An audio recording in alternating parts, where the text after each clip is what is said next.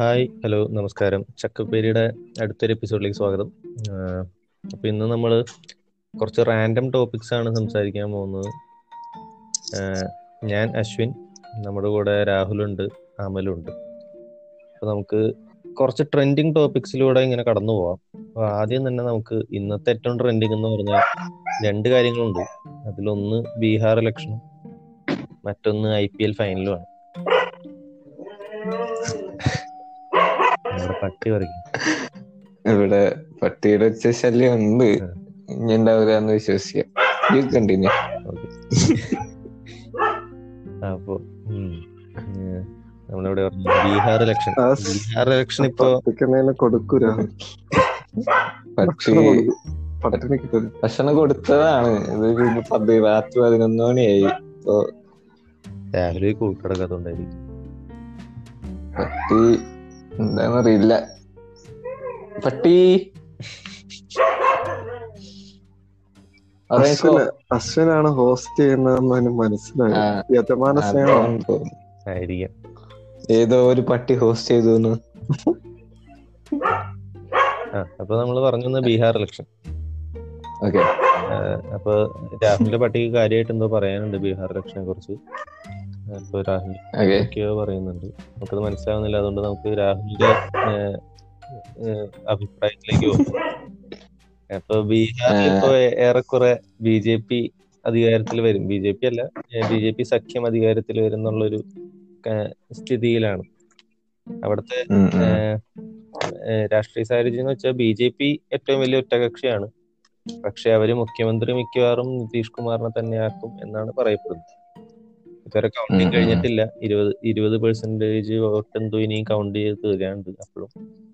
സംഭവം ടൈറ്റ് ആണ്. എന്നാലും അങ്ങനത്തെ ഒരു സിറ്റുവേഷനിലാണ് ഇപ്പൊ നിൽക്കുന്നത് ചിലപ്പോ നമ്മുടെ തേജസ്വി യാദവിന്റെ പാർട്ടി കയറി വരാം. കോൺഗ്രസ് സഖ്യം കയറി വരാം. പക്ഷെ അതൊരു ബെയർ ചാൻസ് ആണ്. വളരെ മൈന്യൂട്ടായിട്ട് ചാൻസ് ഉള്ളൂ. അപ്പൊ അങ്ങനെ ഒരു സാഹചര്യത്തിലാണ് ഇപ്പൊ ബീഹാർ നിൽക്കുന്നത് പിന്നെ അവിടെ ലെഫ്റ്റ് പാർട്ടീസ് കയറിയും വന്നിട്ടുണ്ട്. അപ്പൊ ഇതിനെ കുറിച്ചൊക്കെ എന്താണ് രാഹുലിന്റെ അഭിപ്രായം? സത്യം പറഞ്ഞാൽ ഞാൻ വലിയ ഫോളോ അപ്പ് ഒന്നും ചെയ്തിട്ടില്ല. ഞാൻ എന്താ പറയുന്നത് അല്ല നമുക്കിപ്പോ ബി ജെ പിയുടെ ഒരു മുന്നേറ്റം ഉണ്ടല്ലോ. അവിടെ ഓക്കെ ഞാൻ അറിഞ്ഞെടുത്തോളം അവിടെ ബി ജെ പി എന്താണ് ഒറ്റകക്ഷിയായിട്ട് ഇത്രയൊന്നും ഉണ്ടായിരുന്നില്ല അല്ലെ? അപ്പൊ എന്താ ഞാൻ അശ്വിൻ പറഞ്ഞു എനിക്ക് ആ വിഷയത്തിൽ അധികം ഇതില്ല. അപ്പൊ പ്രേക്ഷകർ ഇതിനു വേണ്ടിട്ട് പറഞ്ഞോ? അപ്പൊ അല്ലെങ്കിൽ അമ്മൽ വല്ല കമന്റ്സ് ഉണ്ട് അതിൽ hello. Amal Raj. Hello Amal. Amalraj respond. Amal Amal വൈകാണ്ട് Come on. ചെയ്യുന്നു വിചാരിക്കാം. ഓക്കെ അപ്പൊ ഓക്കെ ഇപ്പോഴത്തെ അവസ്ഥ എന്താണ് ശരിക്കും? എനിക്കൊരു പുകമറയാണ്. അവിടെ നിതീഷ് കുമാറൊക്കെ വന്ന സീനായിരിക്കും എന്നറിയാം നിതീഷ് കുമാറിന്റെ ഭരണം അത്യാവശ്യം നല്ല രീതിയിൽ പ്രകീർത്തിപ്പിക്ക പ്രകീർത്തിക്കപ്പെട്ട ഒരു ഭരണം തന്നെയായിരുന്നു. കാരണം അവിടെ വെള്ളത്തിന്റെ ഡിസ്ട്രിബ്യൂഷൻ ആയാലും ബാക്കി കുറെ ഡെവലപ്മെന്റ്സ് കാര്യങ്ങളൊക്കെ വന്നിരുന്നു. പക്ഷെ അവർക്ക് അടി തെറ്റിയത് കോവിഡിന്റെ ഒരു പ്ലാനിങ്ങിലാണ് കോവിഡ് നയന്റീൻ പ്ലാൻ ചെയ്യാൻ വേണ്ടി അവർക്ക് അധികം പറ്റിയിട്ടില്ല. അതിലൊരുപാട് വീഴ്ചകൾ വന്നു എന്നുള്ളതാണ് അവർ അവരെ സംബന്ധിച്ചിടത്തോളം ഇപ്പൊ ഇലക്ഷൻ തിരിച്ചടി കിട്ടിയിരിക്കുന്നത്. അതുകൊണ്ട് തന്നെ അവരുടെ. കുറെ സിറ്റിംഗ് സീറ്റ് ഒക്കെ അവർ തോറ്റ് പോയിട്ടുമുണ്ട് ഉം. അല്ല എന്താണ് ഈ കോവിഡിനെ മര്യാദയ്ക്ക് പ്രതിരോധിക്കാത്തതാണ്? അതാണ് വിഷയം? അതെ അതെ. അതായത് അവർ അതിനു വേണ്ടിയുള്ള പുനരധിവാസ കേന്ദ്രങ്ങളോ അതായത് മാറ്റി പാർപ്പിക്കാനുള്ള സെറ്റപ്പോ അല്ലെങ്കിൽ ക്വാറന്റൈൻ സെന്റേഴ്സോ ഒന്നും തന്നെ അവർ സെറ്റപ്പ് ചെയ്തിട്ടുണ്ടായില്ല. പിന്നെ ഈ പറഞ്ഞ പോലെ രോഗത്തെ മര്യാദയ്ക്ക് ട്രീറ്റ് ചെയ്യാനുള്ള ഒരു ഫെസിലിറ്റി ഒന്നും അവിടെ ഉണ്ടായില്ല. ഒരു പ്ലാനിങ്ങിന്റെ കുറവുണ്ടായിരുന്നു. അത് ശരിക്കും പറഞ്ഞ ആർ ജെ ഡി നല്ല രീതിയിൽ മുതലെടുത്തു. പക്ഷെ അവിടെ വിഷയം എന്താന്ന് വെച്ചാ വെച്ചാൽ ഇപ്പൊ ആർ ജെ ഡിയുടെ കൂടെയുള്ളത് കോൺഗ്രസ് ആണ് കോൺഗ്രസ് എഴുപത് സീറ്റിൽ ജയിച്ച് ജയിക്കാൻ സാധ്യതയുള്ളത് ഇരുപത് സീറ്റിൽ മാത്രമാണ് പക്ഷെ ഈ കോൺഗ്രസ്. ജയിച്ചാലും എത്ര നാൾ ഇവരുടെ കൂടെ നിൽക്കും എന്നുള്ളത് ഒരു വിഷയം അങ്ങനെ അല്ല എനിക്ക് ഏഹ്, അല്ല പറഞ്ഞ കണ്ടിന്യൂ ചെയ്ത് അത് കഴിഞ്ഞിട്ട് ഒരു വിഷയം അവിടെ ഉണ്ട് പിന്നെ ഈ പറഞ്ഞ പോലെ ആർ ജെ ഡിയുടെ കൂടെ ലെഫ്റ്റ് പാർട്ടീസ് ഇരുപത്തി എട്ടോളം സീറ്റിൽ അല്ല ഇരുപത്തി ഒമ്പതോളം സീറ്റിൽ മത്സരിച്ചിരുന്നു. അതിൽ പത്തൊമ്പതോളം സീറ്റിൽ സീറ്റിൽ ലീഡിംഗ് ആണ് സി പി എം മൂന്ന് സീറ്റിൽ വിൻ ചെയ്യുകയും ചെയ്തു. അപ്പോ പണ്ട് ഒരു രണ്ട് പത്ത് വർഷം മുന്നേ ബീഹാറിലൊരു പ്രധാന പാർട്ടി തന്നെയായിരുന്നു ലെഫ്റ്റ് പാർട്ടീസ്. പക്ഷെ പിന്നീട് ബി ജെ പിയുടെ വളർച്ചയോടൊപ്പം ലെഫ്റ്റ് പാർട്ടീസ് ഒരു ഡിക്ലൈനിലേക്ക് പോയായിരുന്നു അവരുടെ വളർച്ച. അപ്പൊ അങ്ങനെ ഒരു രാഷ്ട്രീയ സാഹചര്യം നിന്നെടുത്ത് നിന്ന് ഇപ്പോ ലെഫ്റ്റ് പാർട്ടീസ് വളരുന്നത് എങ്ങനെ കാണുന്നു? ഇപ്പോ ഹോസ്റ്റലിലേക്ക് നോർത്തിലേക്കൊക്കെ ഹോസ്റ്റലിൽ ഈ പറഞ്ഞ പോലെ കുറെ നാളായല്ലോ.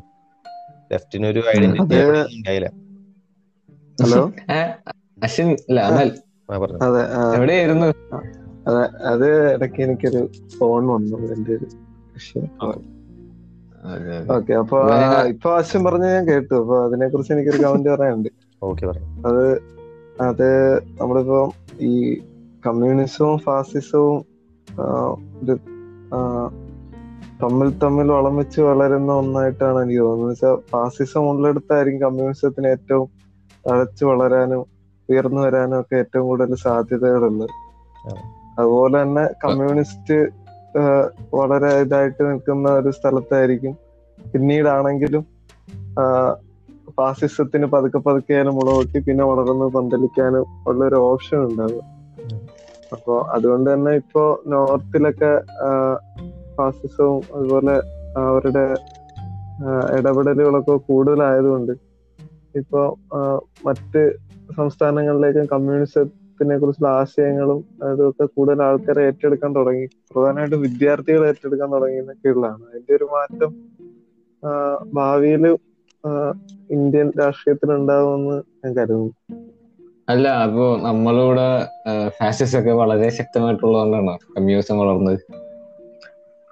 അല്ല ഒരു കാലത്ത് കമ്മ്യൂണിസം കേരളത്തിൽ വളർന്ന സമയത്ത് ഇവിടെ വളരെ ഇതായിട്ടുള്ള ജാതി വിവേചനങ്ങളും കാര്യങ്ങളും ഉണ്ടായിരുന്ന സമയത്താണല്ലോ ഇവിടെ. പക്ഷെ അത് കമ്മ്യൂണിസ്റ്റ് ആൾക്കാർ ഇടപെടാത്തതും ഒക്കെ അതിലായിരുന്നല്ലോ. പക്ഷെ അത് അല്ല. കേരളം മാത്രം അല്ല അല്ല ഇന്ത്യയിൽ പൊതുവായിട്ട് എന്താ ഉണ്ടാവുക വെച്ചാൽ അന്ന് ബാക്കിയുള്ള കേരളത്തിൽ കമ്മ്യൂണിസ്റ്റ് പാർട്ടി ഉണ്ടാവുന്ന സമയത്ത് ഇവിടെ നമുക്ക് സ്വാതന്ത്ര്യം ഏകദേശം നമുക്ക് ഇന്ത്യയ്ക്ക് സ്വാതന്ത്ര്യം കിട്ടി. അതിനുശേഷമാണ് ഇവിടെ സത്യത്തിൽ കേരളത്തിൽ വേരുറപ്പിച്ചു തുടങ്ങുന്നത്. അപ്പോഴുള്ള രാഷ്ട്രീയ സാഹചര്യങ്ങൾ വേറെയായിരുന്നു. പക്ഷെ ബാക്കിയുള്ള സംസ്ഥാനങ്ങളിൽ കോൺഗ്രസും അതുപോലെ സ്വാതന്ത്ര്യ സമര നേതാക്കളും ഒക്കെ ഉയർന്ന സമയത്ത് കമ്മ്യൂണിസത്തിന് അത്രയും വോയിസ് ഉണ്ട്. കാരണം അവർക്കൊക്കെ സ്വാതന്ത്ര്യ സമര നേതാക്കളെയൊക്കെ വിമർശിക്കേണ്ടതായിട്ടൊക്കെ വന്നു. അത് ഒരു പൊതു ഇത് രീതിയിൽ ആൾക്കാർക്ക് അക്സെപ്റ്റബിൾ ആയിരുന്നില്ല ആ സമയത്ത്. അതിന്റെയൊക്കെയാണെന്ന് നിരീക്ഷകര് പറയുന്നുണ്ട്. അപ്പൊ അതിന്റെ ഇതിലാണ് അത് എന്റെ ഒരു സജഷൻ ആയിട്ട് ചോദിച്ചാണ്. നിങ്ങളുടെ അഭിപ്രായം എന്താണെന്ന് അറിയാം ആ ഞാൻ എന്റെ ഒരു തോട്ടിൽ ഇപ്പൊ എന്താ ഇപ്പൊ ഇത് ദുരിതം പിടിച്ച സ്ഥലത്തായാലും അവിടെ ഉണ്ടാവും ആൾക്കാർ ഈ അതിന് ഓപ്പോസിറ്റ് ആയിട്ട്. അവിടുത്തെ മെജോറിറ്റിന് ഓപ്പോസിറ്റ് ആയിട്ട് ചിന്തിക്കുന്ന ആൾക്കാർ ഇപ്പൊ കോൺഗ്രസിനെ കുത്തിയിരുന്ന ആൾക്കാർ അവരിലുള്ള വിശ്വാസം നഷ്ടപ്പെട്ട് ബി ജെ പിയിൽ താല്പര്യമില്ലാത്ത ആൾക്കാരുണ്ട്. അപ്പൊ അങ്ങനെ ഉള്ള പിന്നെ ഒരു നോക്കുമ്പോ ഉള്ളത് പാർട്ടിക്കാരെ സപ്പോർട്ട് ചെയ്യുന്നതായിരിക്കും. ഞാനൊരു സംശയം ചോദിക്കട്ടെ. ഇപ്പൊ ഒരു പൊതുബോധ്യമുണ്ട്. അതായത് കോൺഗ്രസിന് കുത്തി അവർ മിക്കവാറും ബി ജെ പിയിലേക്ക് പോകും. അതുകൊണ്ട് ഇനിയിപ്പോ കോൺഗ്രസിന് ചെയ്യണ്ട എന്നുള്ളൊരു. പൊതുബോധ്യം ഇപ്പൊ പൊതുവേ ഉണ്ട്. അതിനെ കുറിച്ച് എന്താണ് പറയാനുള്ളത്? രാഹുൽ. അത് മാധ്യമങ്ങളും അതുപോലെ അമല പറയും. അമല പറഞ്ഞു? പറഞ്ഞോളൂ. ഇല്ല പറഞ്ഞു. ഇല്ല ഇല്ല അല്ല ഏത് നിമിഷം നീ ഇവിടെ ഇവിടുന്ന് പോകാൻ ചാൻസ് ഒന്നുമില്ല. അതുകൊണ്ട് അമൽരാജ് പറഞ്ഞോട്ടെ. ഓക്കെ.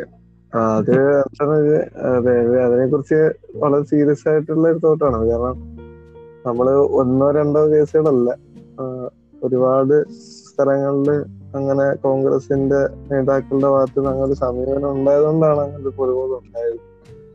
അത് കൂടുതൽ പിന്നെ മാധ്യമങ്ങളും ആ, ഇതൊക്കെ വളരെ നാടകീയമായ രംഗങ്ങളായതുകൊണ്ട് അവർ അതിനെ പൊലിപ്പിച്ച് കാണിച്ചിട്ടുമുണ്ട്. അങ്ങനെയൊക്കെ. കൂടുതൽ ആൾക്കാരിലേക്ക് അത് എത്തുകയും ചെയ്തു. കോൺഗ്രസിനൊരു ബാഡ് ഇമേജ് ഉണ്ടാക്കാൻ അതൊക്കെ ഒരു വഴിയൊരുക്കി എന്നുള്ളതാണ് ഇപ്പൊ എല്ലാരും കോൺഗ്രസിനെ ഒരു ഇനിയും ഇനിയൊരു നാളത്തേക്കാണെങ്കിലും ബി ജെ പിയെ പോലൊരു വലിയ കക്ഷിയൊക്കെ എതിർക്കാൻ പറ്റുമോന്ന് ആൾക്കാർക്ക് സംശയം തോന്നി തുടങ്ങിയിട്ടുള്ള പോലെ എനിക്ക് തോന്നാറുണ്ട്. കാരണം കോൺഗ്രസിനെ ഇനി ബി ജെ പിയെ തോൽപ്പിച്ച് വീണ്ടും അധികാരത്തിൽ വരാൻ പറ്റിയൊരു നേതാവ് ഉണ്ടോ എന്നൊക്കെ കോൺഗ്രസ് അണികൾ പോലും ആലോചിക്കുന്ന ഒരു സമയമാണെന്നാണ് എനിക്ക് തോന്നുന്നത്. രാഹുൽ എന്താണ് കൂട്ടിച്ചേർക്കുന്നത് ഇപ്പൊ ശരിക്കും പറഞ്ഞാൽ ഇപ്പൊ കഴിഞ്ഞ എന്താ ലോകസഭാ ഇലക്ഷൻ ആയിരുന്നില്ലേ? L D F U D F പത്തൊമ്പത് കണ്ട് അടിച്ചേ. അപ്പൊ അന്ന് ശരിക്കും പറഞ്ഞിരുന്നത് എന്താ ഇവിടെ എൽ ഡി എഫ് വരെ ജയിച്ചു വിട്ടിട്ട് എല്ലാവർക്കും ഒന്നും ചെയ്യാൻ പറ്റൂല. അതുകൊണ്ട് ഞങ്ങക്ക് വോട്ട് ചെയ്യണമെന്ന്. ആ ആ ഒരു മൂഡിലാണല്ലോ.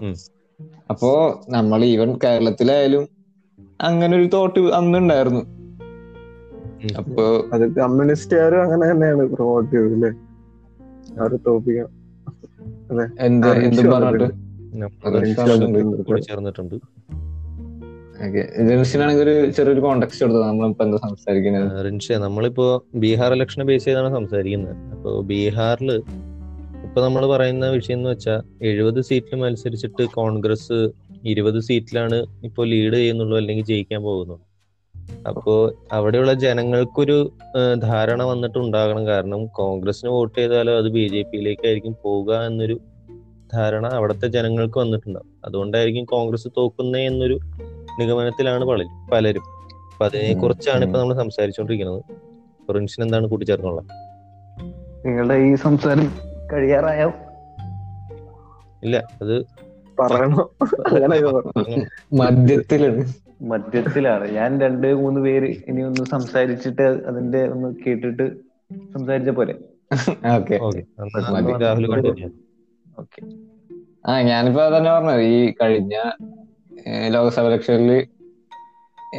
കേ- ഇന്ത്യയിലെ അപ്പോഴത്തെ അവസ്ഥ ഈ സെയിം അവസ്ഥ തന്നെയായിരുന്നു. ഈ ഇതുപോലൊക്കെ നടന്നിട്ടും യു ഡി എഫിൽ ട്രസ്റ്റ് ചെയ്തിട്ട് നമ്മൾ ജയിപ്പിച്ചു വിട്ടല്ലേ? അപ്പൊ അവിടത്തെ അങ്ങനത്തെ തോട്ടാണോ എനിക്ക് അറിയില്ല ചിലപ്പോ ബി ജെ പിയിൽ വിശ്വസിക്കുന്നതുകൊണ്ടായിരിക്കും കോൺഗ്രസിനോടുള്ള വിദ്വേഷം കൊണ്ട് മാത്രമാണോ ശരിക്കും. എനിക്ക് അങ്ങനെ തോന്നാറില്ല. ബി ജെ പിനെ അക്സെപ്റ്റ് ചെയ്യുന്നുണ്ട്. അത് അവിടുത്തെ ആൾക്കാരെ ചിന്താ രീതി കൊണ്ടാണ് എന്നാണ് എനിക്ക് വിശ്വാസം. നമ്മളിവിടെ ചിന്തിക്കുന്ന നമ്മുടെ വാല്യൂസ് വേറെ ആയിരിക്കും. ഏതോ എന്റെ ഒരു ഒപ്പീനിയൻ ആണ്? കേട്ടോ എന്റെ ഒരു മനസ്സിലാക്കിയതൊന്നല്ല എന്തെങ്കിലും ആഡ് ചെയ്യാനുണ്ടോ?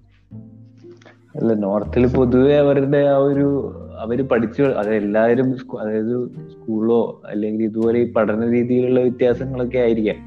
അവർ അധികം ഈ പൊളിറ്റിക്സ് പോലും. അറിയാത്ത എന്നുവെച്ചാൽ കൂടുതൽ ചെറിയ ചെറിയ ഗ്രാമങ്ങളൊക്കെ കൂടുതലുള്ളതാ. അറിവ്. ഇച്ചിരി കുറവാണ്. പുറം നാട്ടിൽ എന്താണ് സംഭവിക്കുന്നത്? ആണെന്ന് ചിലപ്പം കൃഷി നല്ല രീതിയിൽ നടത്താൻ വേണ്ടിയിട്ടുള്ള എന്തെങ്കിലും ഒരു സഹായം അതായിരിക്കും അവരുടെ മെയിൻ ആയിട്ടുള്ള ഒരു ഫാമിലിയിൽ അവർക്ക് വേണ്ടത് അതൊക്കെ ആയിരിക്കും. അപ്പം അത് കിട്ടാനുള്ള സാധ്യത വെച്ചിട്ടാണ് അവർ പലരും വോട്ട് പോലും ചെയ്യുന്നത്. അപ്പം ഇത്രയും കൃഷിക്കാരും എല്ലാം നോർത്തിൽ തൂങ്ങി മേടിക്കുന്നത് പോലും ഇതുപോലുള്ള കാരണങ്ങളും ഉണ്ടല്ലേ? അവർക്ക് മെയിൻ ആയിട്ട് വേണ്ടത് ഈ ഒരു ഫാമിംഗ് ആയിട്ട് ബേസിക്കലി ആയിട്ടുള്ള എന്തെങ്കിലും സഹായങ്ങൾ മാത്രമേ അവരും നോക്കി കാണുന്നുള്ളൂ. അവരുടെ വാല്യൂസ് ഒക്കെ ഓരോ സ്ഥലത്തും ആൾക്കാരുടെ വാല്യൂസ് ഡിഫറെന്റ് വാല്യൂസിൽ കീപ്പ് ഇട്ടുള്ള ആൾക്കാരെ ജയിപ്പിക്കുള്ളൂ. അതെ അത് ഇപ്പൊ കേരളത്തിലാണെങ്കിൽ അവർക്ക് ഇതുപോലത്തെ കാര്യങ്ങളല്ല. അവർ പല കാര്യങ്ങളിലാണ് ഇപ്പം ചെറിയ ചെറിയ നമുക്കിപ്പം പറയാൻ പോലും ഉണ്ട് ഇത് ചെയ്തു അത് ചെയ്തില്ലേ എന്നൊക്കെ പറയാൻ പല കാരണം വോട്ട് ചെയ്യാൻ അവർക്ക് വേണ്ടത് ഈ ഒരു കാരണം എന്ന് പറയും. ഇത് പക്ഷെ നോർത്തിൽ കൂടുതൽ എന്ന് വെച്ചാൽ അവർക്ക് ഭയങ്കര ബേസിക് ആയിട്ടുള്ള കാര്യങ്ങളാണ് അവർക്ക്. അതായത് ഭക്ഷണം. ഇത്രയും കർഷകർ മരിക്കുന്നതൊക്കെ എന്ന് വെച്ച് കഴിഞ്ഞാൽ അവർക്ക് ജീവിക്കാനുള്ള ഒരു ചെറിയൊരു ആ ഒരു ബേസിക് ആയിട്ടുള്ള ഒരു ഇത് മാത്രമാണ് അവർക്ക്. അതുപോലെ തന്നെ റിലീജിയന്റെ ഒരു നല്ലൊരു ഇൻഫ്ലുവൻസ് അവിടെ ഉണ്ട്. അത് ബി ജെ പി മുമ്പോട്ട് വെക്കുന്ന എന്താ? ഈ ഹിന്ദു രാഷ്ട്രീയം ഇവിടെ എനിക്ക് എനിക്ക് തോന്നിയിട്ടുള്ള വെച്ചാൽ ഇപ്പോ എൽ ഡി എഫ് ആയാലും യു ഡി എഫ് ആയാലും അവരുടെ വിഷയങ്ങൾ ഇപ്പോ വികസനവും ഇവിടുത്തെ പ്രശ്നങ്ങളും അങ്ങനത്തെ കാര്യങ്ങളായിരുന്നു ഇപ്പൊ B J P main stream ആയതുകൊണ്ട് കൂടിയാണ് എന്താ റിലീജിയനും കൂടി ഈ പൊളിറ്റിക്സിൽ ഇടപെട്ട് തുടങ്ങിയത്. അപ്പൊ അന്ന് നമ്മുടെ ഇവിടുത്തെ ആൾക്കാര് അങ്ങനെ ഒരു സംഭവത്തെ കുറിച്ച് ആലോചിക്കേണ്ടായില്ല ഓക്കെ പൊളിറ്റീഷ്യൻസിനെ ചൂസ് ചെയ്യുമ്പോൾ അവർ ഏത് മതക്കാരാണോ ഏത് മതത്തെ സപ്പോർട്ട് ചെയ്യുന്ന ആൾക്കാരാണെന്ന് മുമ്പ് നമ്മൾ ചിന്തിച്ചിട്ടുണ്ടാവില്ല. പക്ഷെ നമ്മൾ ഇപ്പൊ ചിന്തിക്കുന്നുണ്ട് ഈവൻ നമ്മ അതിനെ അഗൻസ്റ്റ് ആണെങ്കിൽ അപ്പോ പക്ഷെ എനിക്ക് ഇതിലൂടെ കൂടി ചേർക്കാനുള്ളത് അത് നമ്മളുടെ ഒരു ധാരണ മാത്രമാണെന്നാണ് എനിക്ക് തോന്നുന്നത്. ഇപ്പൊ ഇവിടെ പഞ്ചായത്ത് ഇലക്ഷൻ ഒക്കെ അടുത്തിരിക്കുന്ന സമയത്തും കൂടുതൽ എനിക്ക് തോന്നുന്നു നമ്മൾ കമ്മ്യൂണിസ്റ്റ് എന്നൊക്കെ പറഞ്ഞ് നടക്കുന്നവര് പോലും മതമൊക്കെ ഒരു ഒളിഞ്ഞ് ഒളിഞ്ഞും പറയുന്നുണ്ട്. ഇല്ല ഞാൻ- ഞാൻ ഉദ്ദേശിച്ചത് മനസ്സിലായി ഞാൻ ഉദ്ദേശിച്ചത് വെച്ചാൽ അവിടെ രാഷ്ട്രീയത്തിൽ മതം സംസാരിക്കൂലേ? ഇപ്പൊ ബി ജെ പി നല്ല രീതിയിൽ രീതിയിൽ okay. വെച്ചാൽ അവർക്ക് മതമില്ല എന്നല്ല പറയണത്. അതായത് പൊളിറ്റിക്കലി അവർ മുമ്പോട്ട് വെക്കുന്ന കാര്യങ്ങൾ അവർ പൊക്കി പിടിക്കുന്ന കാര്യങ്ങൾ ഒന്നും എൽ ഡി എഫിന്റെ യു ഡി എഫിന് മുമ്പ് ആ ഒരു സംഭവം ഉണ്ടായില്ല. റിലീജിയനെ ഉണ്ടായില്ല. അതാണ് ഞാൻ ഉദ്ദേശിച്ചത്. അതായത് നമ്മളിവിടെ വിളിച്ചും പാത്തും അല്ലാണ്ട് നേരെ വൃത്തിക്ക് ഫോളോ ചെയ്യുന്ന മനുഷ്യരുണ്ട് റിലീജിയനൊക്കെ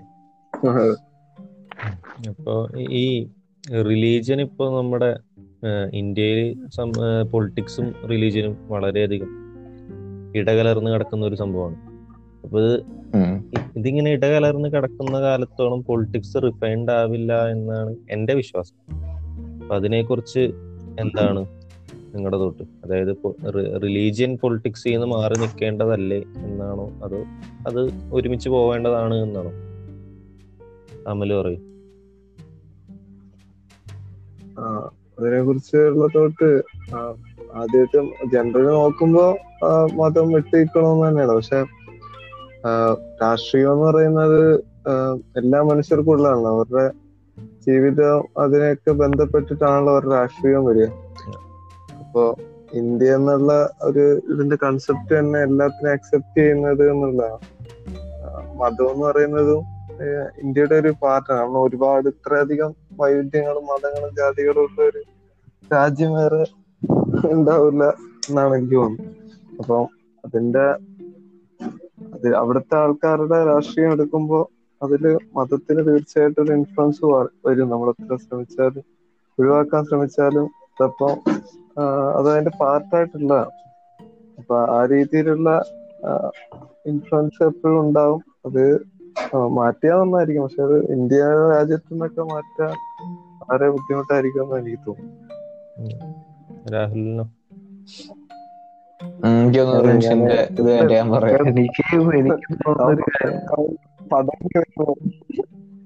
എന്താണ് അമൽ എന്താ പറഞ്ഞത് അല്ല ഇപ്പൊ നമ്മൾ പ്രിപ്പയർ ചെയ്ത ഞാൻ പെട്ടെന്ന് വിഷയത്തിൽ ആലോചിച്ച് തുടങ്ങിയുള്ളൂ അതാണ് ഞാൻ ഇങ്ങനെ നല്ല- രസമുണ്ടായിരുന്നു.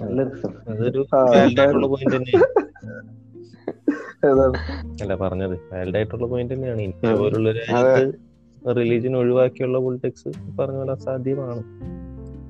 ഒരു ഐഡിയൽ സെറ്റപ്പ് ആണ്. അങ്ങനെ നടക്കാൻ ഒരിക്കലും പൊളിറ്റിക്സിൽ എന്ന് വെച്ച് കഴിഞ്ഞാൽ ഇപ്പം എല്ലാരും തുടക്കത്തിൽ ഇതിപ്പം ഇപ്പം ഇപ്പൊ നമ്മുടെ ഒരു ഏജ് ഗ്രൂപ്പ് വെച്ചെടുക്കുന്ന ഇതാണെങ്കിൽ ഇപ്പൊ പൊളിറ്റിക്സിൽ ഇറങ്ങുന്ന യൂത്തിന് അവരുടെ ഉള്ളിൽ ചിലപ്പം ഇതുപോലത്തെ കുറച്ച് കാഴ്ചപ്പാടുകളൊക്കെ ഉണ്ടാവും.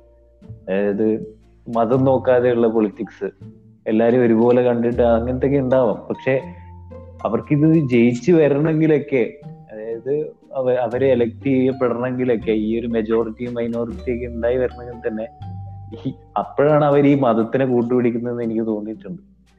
കഴിഞ്ഞാൽ അങ്ങനെ. പ്രോത്സാഹിപ്പിക്കുന്നുണ്ട്. അത് അവർക്ക് പിടിച്ചിരിക്കണമെങ്കിൽ പോലും മതം ഇന്ന് വേണം. അവർക്ക് ജയിക്കണമെങ്കിൽ പോലും. അപ്പം ആ ഒരു രീതിയിൽ അത് നമ്മുടെ മൊത്തത്തിൽ ആൾക്കാർ മാറി തുടങ്ങുന്ന ഒരു അവസ്ഥയിലാണ് ഈ പൊളിറ്റിക്സ് മറ്റേ ഈ മതം മാറ്റി വെക്കാൻ പറ്റുള്ളൂ. അല്ലാണ്ട് പൊളിറ്റിക്സിൽ എന്തായാലും ഇത് നടക്കില്ല എന്നാണ് എനിക്ക് തോന്നുന്നത് അതിന് കുറെ കാലം കുറെ വർഷങ്ങൾ എടുക്കും ഇതൊക്കെ ഒന്ന് മതം പൊളിറ്റിക്സ് എന്ന് മാറിയിക്കാൻ നമ്മുടെ ജീവിത കാലഘട്ടത്തിൽ കാണാൻ പറ്റുമെന്നുള്ളൊരു വിശ്വാസം ഇല്ല. ഇല്ല. അത് ഇന്ന് പെട്ടെന്ന് ഒരാൾക്ക് അങ്ങനെ തോന്നിയാലും ചെയ്യാൻ പറ്റാത്തൊരു ഇതില്ല. അത് തന്നെ ഇപ്പൊ നമ്മൾ നമ്മൾ പറയാറുണ്ടല്ലോ ഇപ്പൊ നമ്മുടെ ജനറേഷനിലാണെങ്കിലും ഭയങ്കര വളരെ ഇതായിട്ടാണ് നമ്മൾ ചിന്തിക്കുന്നത്. പക്ഷെ നമ്മൾ നോക്കി ഫേസ്ബുക്കിലൊക്കെ ഇപ്പോഴും വളരെ നമ്മൾ ഫാക്ട് ബേസ്ഡ് ആയിട്ട് നമ്മൾ പറയുന്ന കാര്യങ്ങൾ പോലും അക്സെപ്റ്റ് ചെയ്യാൻ പറ്റാത്ത യുവത്വവും ഉണ്ട്. അതേ ശക്തിയിൽ തന്നെ. അല്ലേ? നമ്മൾ ഫാക്ടുകൾ നിരത്തി നമ്മൾ വാദിക്കാൻ ശ്രമിച്ചാലും അതൊന്നും അക്സെപ്റ്റ് ചെയ്യാതെ ഈ പഴമക്കാർ നമ്മൾ പറയുന്നവരുടെ അതേ ആശയങ്ങൾ ഉയർത്തിപ്പിടിക്കാൻ വേണ്ടിയിട്ട് ആ, അസഭ്യവർഷം വരെ ചൊരിയുന്ന ഒരു യുവത്വവും ഉണ്ട് അത് നമ്മൾ കാണാൻ പോകില്ല അത് അവരും നമ്മളോടൊപ്പം വളരുന്നുണ്ട് അത് പ്രത്യേകം ചർച്ച ചെയ്യേണ്ട ഒരു വിഷയം തന്നെയാണ് എന്റെ ഒരു ഇതിൽ വെച്ചാൽ നമുക്ക് ഇപ്പൊ എന്താ ഒരു ജനത ഡിസർവ് ചെയ്യുന്ന രാഷ്ട്രീയക്കാരെ മാത്രം കിട്ടുള്ളൂ. അവിടുത്തെ ജനതയുടെ റിഫ്ലക്ഷൻ ആണ് അവിടുത്തെ രാഷ്ട്രീയക്കാരും അവിടുത്തെ അഴിമതിയും വികസനം എല്ലാം കാരണം അവിടെ അതിന്റെ ഉള്ളിൽ നിന്ന് വരുന്ന തന്നെ ഒരു ഒരാൾ തന്നെയാണ് അവിടുത്തെ രാഷ്ട്രീയക്കാരൻ. അവിടുത്തെ ഒരു ജനതയുടെ ഒരു ആവറേജ് തന്നെ ആയിരിക്കും അയാൾ വിശ്വസിക്കുന്ന കാര്യങ്ങളൊക്കെ. അപ്പൊ അവിടുത്തെ ഒരു എന്താ ഒരു സൊസൈറ്റി ക്ലീൻ ആവാണ്ട് നമ്മൾ രാഷ്ട്രീയത്തിലും ആ ഒരു പ്യൂരിറ്റി എക്സ്പെക്ട് ചെയ്തിട്ട് ഒരു കാര്യമില്ല. ഇപ്പൊ യൂറോപ്പിലൊക്കെ ആയാലും തന്നെ അവിടെ ഇത്രയും പ്രോഗ്രസ് ഒക്കെ ഉണ്ടായത് അവിടുത്തെ ആൾക്കാർ നൈസായിട്ട് റിലീജിയൻ വിട്ടു തുടങ്ങിയുണ്ട അതെ. അപ്പൊ നല്ല റിലീജിയൻ വിടണ നല്ലതാണോ വെച്ചാൽ കോഴ്സ് വളരെ നല്ലതാണ്. നമുക്കൊരു എന്താ ഒരു പൊളിറ്റിക്കലി ഒരു ഡിസിഷൻ എടുക്കുമ്പോ ഒരു റിലീജിയന്റെ ഇൻഫ്ലുവൻസ് ഇല്ലാണ്ടിരിക്കുന്നത് ഇമ്പോർട്ടൻസ് ആണ്. റിലീജിയന്റെ ഇപ്പോ ബേസ് ശരിക്കും നമ്മൾ ഫോക്കസ് ചെയ്യേണ്ട കാര്യത്തെക്കാളും വേറെ എക്സ്റ്റേണൽ ആയിട്ട് കാര്യങ്ങളൊക്കെ വരുമ്പോ വിഷയമാണ്. റിലീജിയൻ എന്തായാലും പോണം. പക്ഷെ ഇതുപോലെ നമ്മുടെ ലൈഫ് ടൈമിലൊക്കെ കാണാൻ പറ്റുമെന്ന് വെച്ചാൽ ബുദ്ധിമുട്ടായിരിക്കും. മേ ബി ഒരു ശവം കിടക്കുന്ന നേരത്തൊക്കെ കാണായിരിക്കും എന്നാലും ഇങ്ങനെ കിട്ടോ. നമ്മുടെ ഇന്ത്യ മൊത്തം നമുക്ക് പറയാൻ പറ്റില്ല. ഇപ്പൊ കേരളമൊക്കെ എന്റെ ഒരു ഒപ്പീനിയനിൽ നല്ല രീതിയിൽ ഒരു പത്തിരുപത് വർഷം അഡ്വാൻസ്ഡ് ആണ്. ഒരു സൊസൈറ്റിയുടെ ഇതിൽ.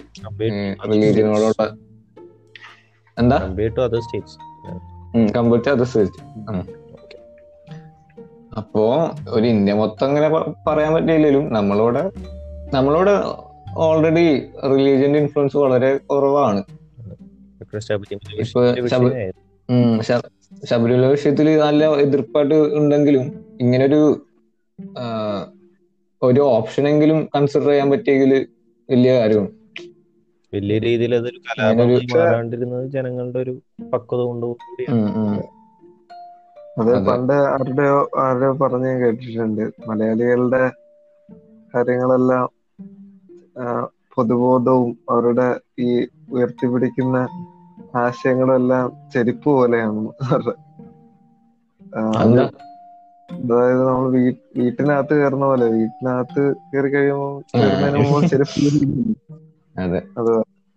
ഒരു പുറത്ത് കവലപ്രസംഗങ്ങളിലും ഒക്കെ സംസാരിക്കാനും ആൾക്കാരോട് സംസാരിക്കാനും ഒക്കെ വലിയ ആശയങ്ങളൊക്കെ പറയും. പക്ഷെ ഇപ്പോഴും പോഡ്കാസ്റ്റിലൊക്കെ. അതെ പോഡ്കാസ്റ്റിലൊക്കെ ഉണ്ട്. വീട്ടിനകത്ത് ആ, അവരിതെല്ലാം ഇപ്പോഴും ഇതിനേക്കാൾ നേരത്തേക്കാൾ ശക്തമായിട്ട് ഇപ്പോഴും ഉണ്ടെന്നാണ് എനിക്ക് തോന്നുന്നത്. അതൊരു ഒരു കൈൻഡ് ഓഫ് ഫിയർ അല്ലേ അത് നമ്മുടെ എന്താണ് ഒറ്റപ്പെട്ടു പോകുമോ അല്ലെങ്കിൽ ഡീൽ ചെയ്യണ്ടേ ഇതൊക്കെ ഇതിന് ഇതിന്റെ പിന്നാലെ വരുന്ന പ്രശ്നങ്ങളിൽ നിന്നൊക്കെ ഒഴിവാകാൻ വേണ്ടിയിട്ടുള്ള. അതെ നിരീശ്വര എത്ര നിരീശ്വരവാദിയാണ് അതിന് പുള്ളി പുതിയ വണ്ടി എടുക്കുമ്പോ അമ്പലത്തിലേക്ക് കൊണ്ടു ഏയ് അതൊന്നുമില്ല കേട്ടോ. അങ്ങനെ അടച്ചാലും ആക്ഷേപിക്കരുത്. അതൊന്നുമില്ല. അല്ല അങ്ങനെയുള്ളവരും ഉള്ളവരുണ്ട് അങ്ങനെ ഉള്ളവരുണ്ട്. എത്ര നിരീശ്വരവാദി എന്നൊക്കെ പറഞ്ഞാൽ മോശം കമന്റ് ആയി പോയി. അത് അല്ല അത് അത് അല്ലാതെ പൊതുവെ അങ്ങനെ ഒരു ഇതുണ്ട്. വണ്ടി മേടിച്ചു കഴിഞ്ഞാൽ നാരങ്ങ വെക്കണോന്നൊക്കെ ഉള്ള ഒന്നുമില്ല നാരങ്ങയെങ്കിലും വെക്കാറുണ്ട്. അത്. അത് വെക്കണവരുണ്ടാവും.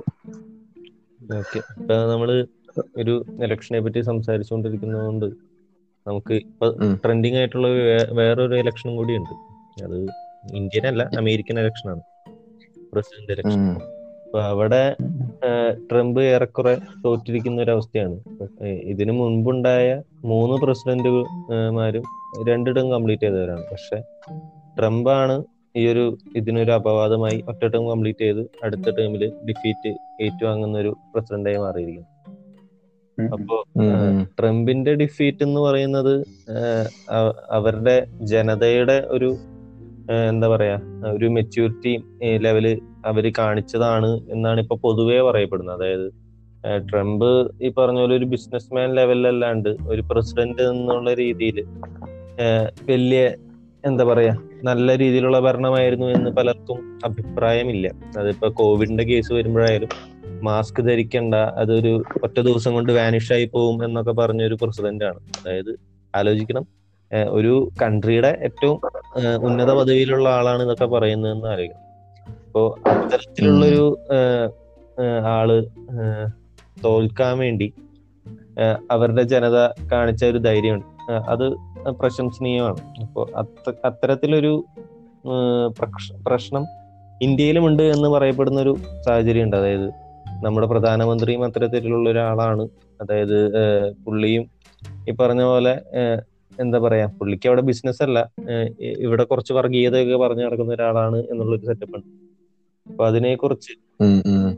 അതായത് ട്രംപും മോദിയും ഈക്വൽ അതായത് ഒരു കോയിന്റെ രണ്ട് സൈഡാണ് എന്നുള്ള ഒരു അഭിപ്രായം നിങ്ങൾക്കുണ്ടോ? എനിക്കുണ്ട്. അപ്പൊ അതിനെ കുറിച്ച് എന്താണ് രാവിലെ പറയുന്നത് എനിക്ക് എനിക്ക് രണ്ടുപേരും ഏകദേശം ഒരേ വേവ് ലെങ്ത് ഉള്ള ആൾക്കാരായിട്ട് തോന്നിയിട്ടുണ്ട്. ഒരേ അപ്രോച്ച് ഉള്ള ആൾക്കാരായിട്ട് തോന്നിയിട്ടുണ്ട് ഈ രാഷ്ട്രീയത്തിൽ. ആ, പക്ഷെ ഇന്ത്യയിൽ ഇപ്പോഴും മോദിക്ക് മതിപ്പ് കൂടിയതുള്ളൂ ഓവറോൾ നോക്കുമ്പോ ജനങ്ങളുടെ ഇടയിൽ എനിക്ക് മെയിൻ ഡിഫറൻസ് ആയിട്ട് തോന്നിയിട്ടുള്ളത് വെച്ചാൽ ട്രംപ് നല്ല രീതിയിൽ എക്സ്പോസ് ആയിട്ടുണ്ട് അവിടുത്തെ മീഡിയ വഴി. ചർച്ചകളിലായാലും പല രീതിയിൽ ട്രംപിനെ ചുമ്മാ എന്താ ഒളിഞ്ഞിരിക്കാൻ പറ്റില്ല എന്തായാലും നല്ല രീതിയിൽ ക്വസ്റ്റ്യൻസ് വരും. പ്രശ്നങ്ങളൊക്കെ എക്സ്പ്ലെയിൻ ചെയ്യേണ്ടിയൊക്കെ വന്നിട്ടുണ്ട്. പക്ഷെ ഇവിടെ ആണെങ്കിൽ മോദിക്ക് ആ പ്രശ്നം വന്നിട്ടില്ല. മോദിക്ക് ഒരു പത്ത് സെമ്മിലോ അല്ലെങ്കിൽ ഒരു ഇന്റർവ്യൂ ഉണ്ടെങ്കിൽ മോദിക്ക് ഇഷ്ടപ്പെട്ട ആൾക്കാരൊപ്പം അങ്ങനെയൊക്കെ അങ്ങനെയൊക്കെ വന്ന് സംസാരിക്കേണ്ട ആവശ്യമുണ്ട്. ഒരു നല്ലൊരു ചോദ്യം പോലും ഈ കഴിഞ്ഞ അതുപോലത്തുള്ള. അങ്ങനത്തെ അതാണ്. കേട്ടില്ല. അല്ലാതെ നമ്മൾ കേട്ടിട്ടില്ല. കുമാർ ചോദിച്ച. കിട്ടിയാൽ താങ്കൾ എങ്ങനെ കഴിക്കും എന്നുള്ള ചോദ്യങ്ങളൊക്കെ ആയിരുന്നു അക്ഷയ് കുമാർ ചോദിച്ച ഇന്റർവ്യൂ അതെ അതെ. ഒരു നല്ലൊരു നല്ല രീതിയിൽ മോദിയുടെ ഡിസിഷൻസ് ക്വസ്റ്റ്യൻ ചെയ്യാൻ ആർക്കും ഇതുവരെ പറ്റിയിട്ടില്ല. അതിനുള്ള അവസരം ഉണ്ടായിട്ടില്ല. അപ്പോ അതാണ് എക്സ്പോസ് ആയിട്ടില്ല. ട്രംപ് നല്ല രീതിയിൽ എക്സ്പോസ് ചെയ്ത് എപ്പോഴും എക്സ്പ്ലെയിൻ ചെയ്യേണ്ടി വന്നു. അപ്പൊ ആളുടെ പൊട്ടത്തരം മണ്ടത്തരം ഊളത്തരൊക്കെ എല്ലാരും അറിഞ്ഞു. ഇവിടെ അത് നടക്കുന്നില്ല എന്നുള്ളു. ഇവിടെ നമ്മൾ ഭംഗിയിൽ കണ്ണ് മഞ്ഞളിച്ച് നടന്നുകൊണ്ടിരിക്കുകയാണ്. അതാണ് മെയിൻ ഡിഫറൻസ് ആയിട്ട് എനിക്ക് തോന്നിയിട്ടുള്ളത്. അതെ. പിന്നെ അവിടുത്തെ ജനത എനിക്ക് ഇപ്പോഴും അത്ഭുതപ്പെടുത്തുന്ന കാരണം വെച്ചാൽ ഈവൻ ഇത്ര വലിയ രീതിയിൽ നമ്മുടെ ഭൂമിയുടെ അപ്പുറത്ത് ഇറക്കണ നമ്മൾക്ക് വരെ ട്രംപിന്റെ നിലവാരമൊക്കെ മനസ്സിലായിട്ടു. അവിടെ ഒരു റെസ്പെക്റ്റബിൾ എമൗണ്ട് ഓഫ് വോട്ട് കിട്ടി ട്രംപിന്. ഒരു എഴുപത്തിനാല് മില്യൺ വേഴ്സസ് എഴുപത് മില്യൺ അങ്ങണ്ടായിരുന്നു അത്. അവിടുത്തെ ഇലക്ഷന്റെ ഇത് വെച്ച് നോക്കുമ്പോ എത്രത്തോളം വലിയ ചെറുതാണ് വലുതാണെന്ന് എനിക്ക് അറിയില്ല പക്ഷെ എഴുപത് മില്യൺ പേര് അപ്പോഴും ട്രംപിനെ സപ്പോർട്ട് ചെയ്യുന്നൊക്കെ പറയുമ്പോൾ നമ്മുടെ മനസ്സിലുണ്ടായിരുന്ന ഒരു അമേരിക്കയും അമേരിക്കൻ ജനതയുടെ ഒക്കെ നിലവാരം ശരിക്കും മനസ്സിലായി എനിക്ക് തോന്നുന്നു. ആഹ്, അവരുടെ ഒരു എന്താ അമേരിക്കൻസ് ആണ് ഇവിടെ മതി. ഒരു ഉള്ളിലെ റാസിസത്തിന്റെ ഒരു തെളിവും കൂടിയാണ്. ട്രംപ് ഈവൻ തോറ്റെങ്കിലും ആ തോറ്റ മാർജിൻ വളരെ ചെറുതായിരുന്നു. ഇലക്ഷന്റെ റിസൾട്ട് ആദ്യത്തെ സമയത്തൊക്കെ ട്രംപ് ജയിക്കാനൊക്കെ വളരെ ചാൻസ് കൂടുതലൊക്കെ ആയിരുന്നു. ആ മൂഡിലൊക്കെ ആയിരുന്നു. അപ്പോ ഒരു രീതി നോക്കുമ്പോ ഇന്ത്യയും അമേരിക്കയും തമ്മിൽ ഭൂമിയുടെ അപ്പുറത്ത് കണ്ട് ഇതാണെങ്കിലും വലിയ ഡിഫറൻസ് ഒന്നും ഇല്ല. അതെ. അവിടെ മതം ഇല്ലാത്തതുകൊണ്ട് അവിടെ ഈ അമേരിക്കൻ സൊസൈറ്റിയുടെ കാര്യം പറഞ്ഞുകൊണ്ടാണ് അവിടെ ചൈൽഡ് മാരേജ് ലീഗലായിട്ടുള്ള ഒരുപാട് സ്റ്റേറ്റ്സ് ഉണ്ട് എന്ന് കേട്ടിട്ടുണ്ട്.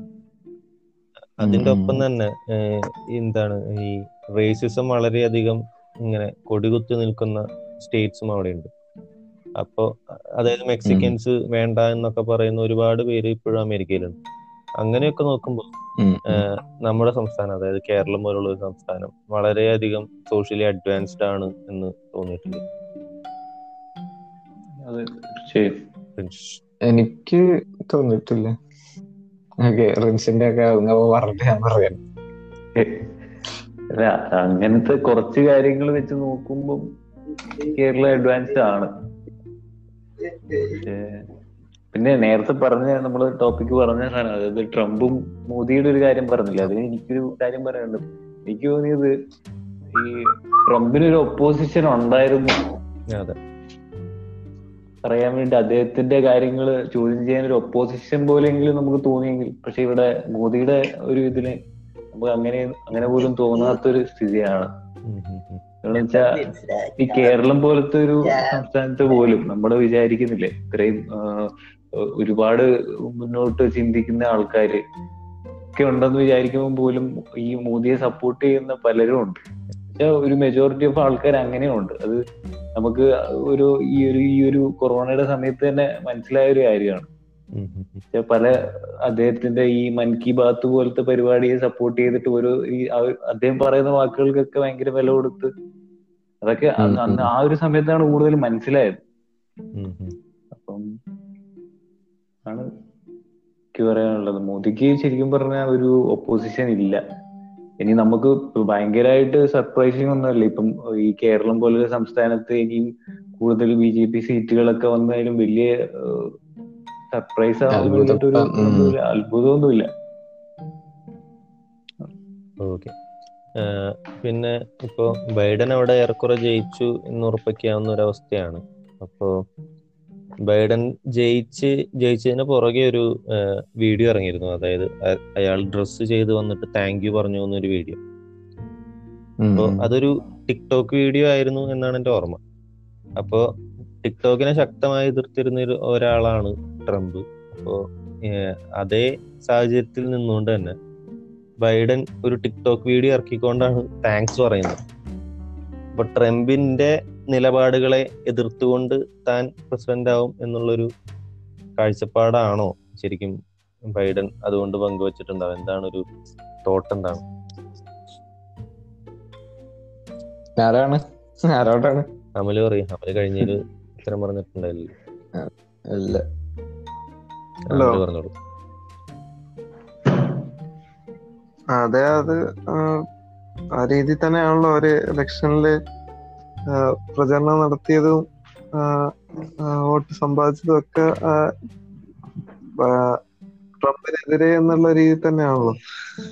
അപ്പൊ അത് അവരുടെ എത്തിക്കാനുള്ള ഒരു വഴിയായിട്ടായിരിക്കും പുള്ളി അത് അങ്ങനെ തന്നെ ആയിരിക്കും ഇനി ഉണ്ടാവുക എന്നുള്ള രീതിയിലായിരിക്കും ആദ്യമായിട്ടൊരു അങ്ങനെ വളരെ ഇമ്പാക്ട് അവരുടെ അവരുടെ അണികൾക്ക് ആഘോഷിക്കാൻ പറ്റുന്ന രീതിയിലുള്ള ഒരു നൽകിയെന്ന് എനിക്ക് തോന്നുന്നു. പക്ഷേ അമേരിക്കയുടെ ഈ പറഞ്ഞ പോലെ കാലാകാലങ്ങളായിട്ട് പ്രസിഡന്റുമാര് മാറി വന്നാലും ചില നയങ്ങൾ അവർ മാറ്റാറില്ല.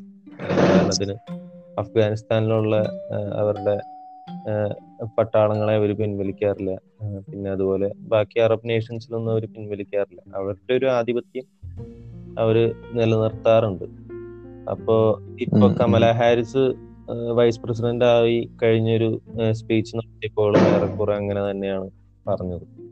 അതായത് ടെററിസ്റ്റുകളെ തുരത്താൻ വേണ്ടി അവർ ഇപ്പോൾ നടത്തുന്ന പ്രവർത്തനങ്ങൾ തുടരും എന്ന് ഇൻഡയറക്ട്ലി പറഞ്ഞതാണ്. പക്ഷേ ഏറെക്കുറെ ഉദ്ദേശിക്കുന്നത് അത് തന്നെയായിരിക്കും. അപ്പോൾ മറ്റുള്ള രാജ്യത്ത് കയറി ഈ യു- അമേരിക്ക കാണിക്കുന്ന ഒരു എന്താ പറയാ അമ്മാവൻ നയം അല്ലെങ്കിൽ ചിറ്റപ്പൻ നയം എന്നൊക്കെ പറയുന്ന രീതിയിൽ അവർ കയറി ഭരിക്കാൻ നോക്കുന്നത് എത്രത്തോളം പ്രശംസനീയമാണ്. ഒരു സിറിയ പോലെയുള്ള ഒരു രാജ്യത്തൊക്കെ അവർ വിതച്ച നാശം ശരിക്കും അങ്ങേറ്റമാണ് അപ്പോ അതിനെ പറ്റി എന്താണ് പറയാനുള്ളത്? രാഹുൽ. അല്ല എനിക്ക് മനസ്സിലാക്കിയെടുത്തോളം അവരുടെ മെയിൻ ഒരു അൾട്ടിമേറ്റ് ഗോൾ എന്ന് പറയുന്നത് എന്താ വെപ്പൺസിന്റെ ഇതാണ്. ബിസിനസ് ആണ്. അവർക്ക് വാറുണ്ടാവിടത്തോളം കാലേ അവർക്ക് ഇപ്പൊ നമുക്ക് എല്ലാവർക്കും അറിയാം അമേരിക്കയാണ് വെപ്പൺസിന്റെ മെയിൻ എക്സ്പോർട്ട് അവരുടെ ടെക്നോളജീസ് ആയാലും അത് പുതിയ ഇറക്കുന്നൊക്കെ ആയാലും. അപ്പൊ വാറുണ്ടായിരിക്കുന്നിടത്തോളം കാലമേ ഇത് നടക്കുള്ളൂ. അപ്പൊ അതിന്റെ ഭാഗമായിട്ട് നടക്കണമെന്നൊക്കെയാണ് ഞാൻ കണ്ടിട്ടുള്ളത്. എനിക്ക് എനിക്ക് മനസ്സിലാക്കിയിടത്തോളം അങ്ങനെ തന്നെ തോന്നുള്ളൂ. അവരുടെ ഇപ്പൊ ഒരു വലിയൊരു ബിസിനസ് ആണല്ലോ ഒരു രാഷ്ട്രത്തിന്റെ. അപ്പോ ഉം, അങ്ങനെയാണെന്ന് എനിക്ക് തോന്നിയിട്ടുള്ളത്. അല്ലാതെ ഇപ്പൊ എന്തിനാ അവരിങ്ങനെ ബാക്കിയുള്ള രാജ്യത്തിന്റെ കാര്യങ്ങളിലൊക്കെ ഇടപെടുന്നത്? അങ്ങനെ. അപ്പോൾ നമുക്ക് ആ ടോപ്പിക്കിൽ നിന്ന് ഇനി മാറാം എന്ന് തോന്നുന്നു. അപ്പോൾ നമുക്കിനി അതെ. ഇപ്പോൾ ജസ്റ്റ് ഒരു ഒരു മണിക്കൂർ മുമ്പ് സംഭവിച്ച ഒരു കാര്യത്തെ കുറിച്ച് ഡിസ്കസ് ചെയ്യാം. I P L I P L final കഴിഞ്ഞിരിക്കുകയാണ്. ഇവിടെ ലോഡ് ലോഡ് ശവം വീഴും. ഐ പി എൽ ഫൈനൽ കഴിഞ്ഞിരിക്കുകയാണ് അപ്പോ മുംബൈ ഇന്ത്യൻസ് ചാമ്പ്യന്മാരായി. അമൽരാജ് ഒരു സി എസ് കെ ഫാൻ ആയിരുന്നു. പോട്ടെ. അപ്പൊ വളരെയധികം സങ്കടത്തിലായിരിക്കും. ആയിരുന്നു. വളരെയധികം സങ്കടത്തിലാണെന്ന് എനിക്ക് മനസ്സിലാക്കാൻ കഴിയുന്നുണ്ട്.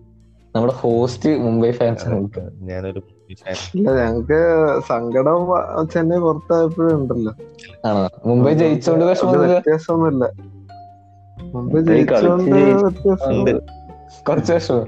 അതെ എന്തുകൊണ്ടാണ് ഇങ്ങനെ വിഷമിക്കുന്നത്? ബാക്കിയൊരു ടീമൊക്കെ ജയിക്കുമ്പോൾ ഇങ്ങനെയാണ്. ഞാൻ ഞാൻ പേഴ്സണലി ഒരു ഒരു ടീമിനെ സപ്പോർട്ട് ചെയ്യുന്നില്ല. അത് രാജസ്ഥാനോട് ഇത്ര പ്രിയമുണ്ട് നമ്മൾ സഞ്ജു കളിക്കുന്നുണ്ട്. അത് അതിന് മേലെ കപ്പെടുക്കും നഷ്ടപ്പെട്ടു പോയതാണ് രാഹുൽ. മറ്റൊരാൾ കപ്പ് എടുക്കുമ്പോൾ മറ്റൊരാൾ കപ്പെടുക്കുമ്പോ നമുക്ക് ആണല്ലോ കപ്പ് നഷ്ടപ്പെട്ടത്. അങ്ങനെയാണെങ്കിൽ അല്ല മുംബൈ കപ്പ് എടുക്കുന്നോണ്ടുള്ള വിഷമാണ് ചോദിച്ചത്. ഇപ്പൊ ഡൽഹി എടുത്തിരുന്നെങ്കിൽ സെയിം വിഷമം. തന്നെ ആയിരിക്കും അല്ല ചെന്നൈ എടുക്കാത്തതിന്റെ വിഷമം മാത്രം. കാരണം ആ, ഒരു മുംബൈ ആരാധകർക്ക് പൊതുവെ ഒരു ഒരു നാല് കപ്പ് എടുത്തു എന്നൊക്കെയുള്ള ഒരു ഈഗോ കളിച്ചെടുത്താണ്. അതെ അതെ. അതെ അത് വളരെ ഇതായിട്ടുള്ള രണ്ട് ടീമുകളാണല്ലോ. അപ്പൊ എന്റെ ആരാധകർ തമ്മിലുള്ള ഒരു ഇതിലേക്ക് അത് വളരെ ഇതായിട്ട് വരും. അപ്പൊ വലിയ. ചെന്നൈ എടുക്കുന്നതിനേക്കാളും ഡൽഹി എടുക്കാനായിരുന്നു ആഗ്രഹം. അതെ കാരണം ഡൽഹി ഇതുവരെ ഐ പി എല്ലിൽ ജേതാക്കളായിട്ടില്ല. അപ്പൊ ചെന്നൈ ശരിക്കും സ്പേസ് കൊടുത്തു കൊടുത്തതെന്നാണോ പറഞ്ഞത്? ചെന്നൈ സ്പേസ് കൊടുത്തു ചെന്നൈക്ക് ആദ്യമേ നഷ്ടപ്പെട്ടു. അപ്പൊ നമുക്ക് സങ്കടം നഷ്ടപ്പെട്ടു. ടീം ഫോമിന്റെ അല്ല ആ, അപ്പൊ പിന്നീട് സാധ്യത ഇങ്ങനെ കയറി വന്നപ്പോ എനിക്ക് അവർ ആർ സി ബി ഒരു വട്ടം ഇങ്ങനെ കപ്പെടുക്കണമെന്ന് ആഗ്രഹം ഉണ്ടായിരുന്നു. പക്ഷെ അവർ അവസാനം ഒരു മൂന്നാൽ കളികളെ അവർ വളരെ ദയനീയമായിട്ടാണ് പരാജയം. അവർ വളരെ സ്ട്രഗിൾ ചെയ്ത ടീമാണ് ഡിവില്ലിയേഴ്സ് ഒക്കെ ഉണ്ടായതുകൊണ്ടാണ്.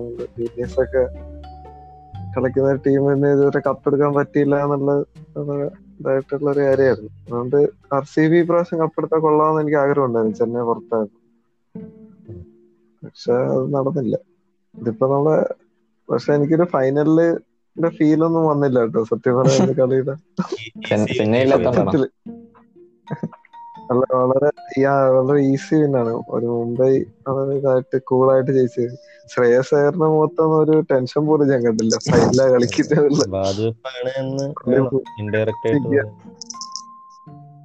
അല്ല അങ്ങനല്ല ഞാൻ പറഞ്ഞത്. പക്ഷെ ഒരു നമ്മളൊരു ത്രില്ലടിപ്പിക്കുന്ന ഒരു ഗെയിം ഒന്നും കണ്ടില്ലല്ലോ.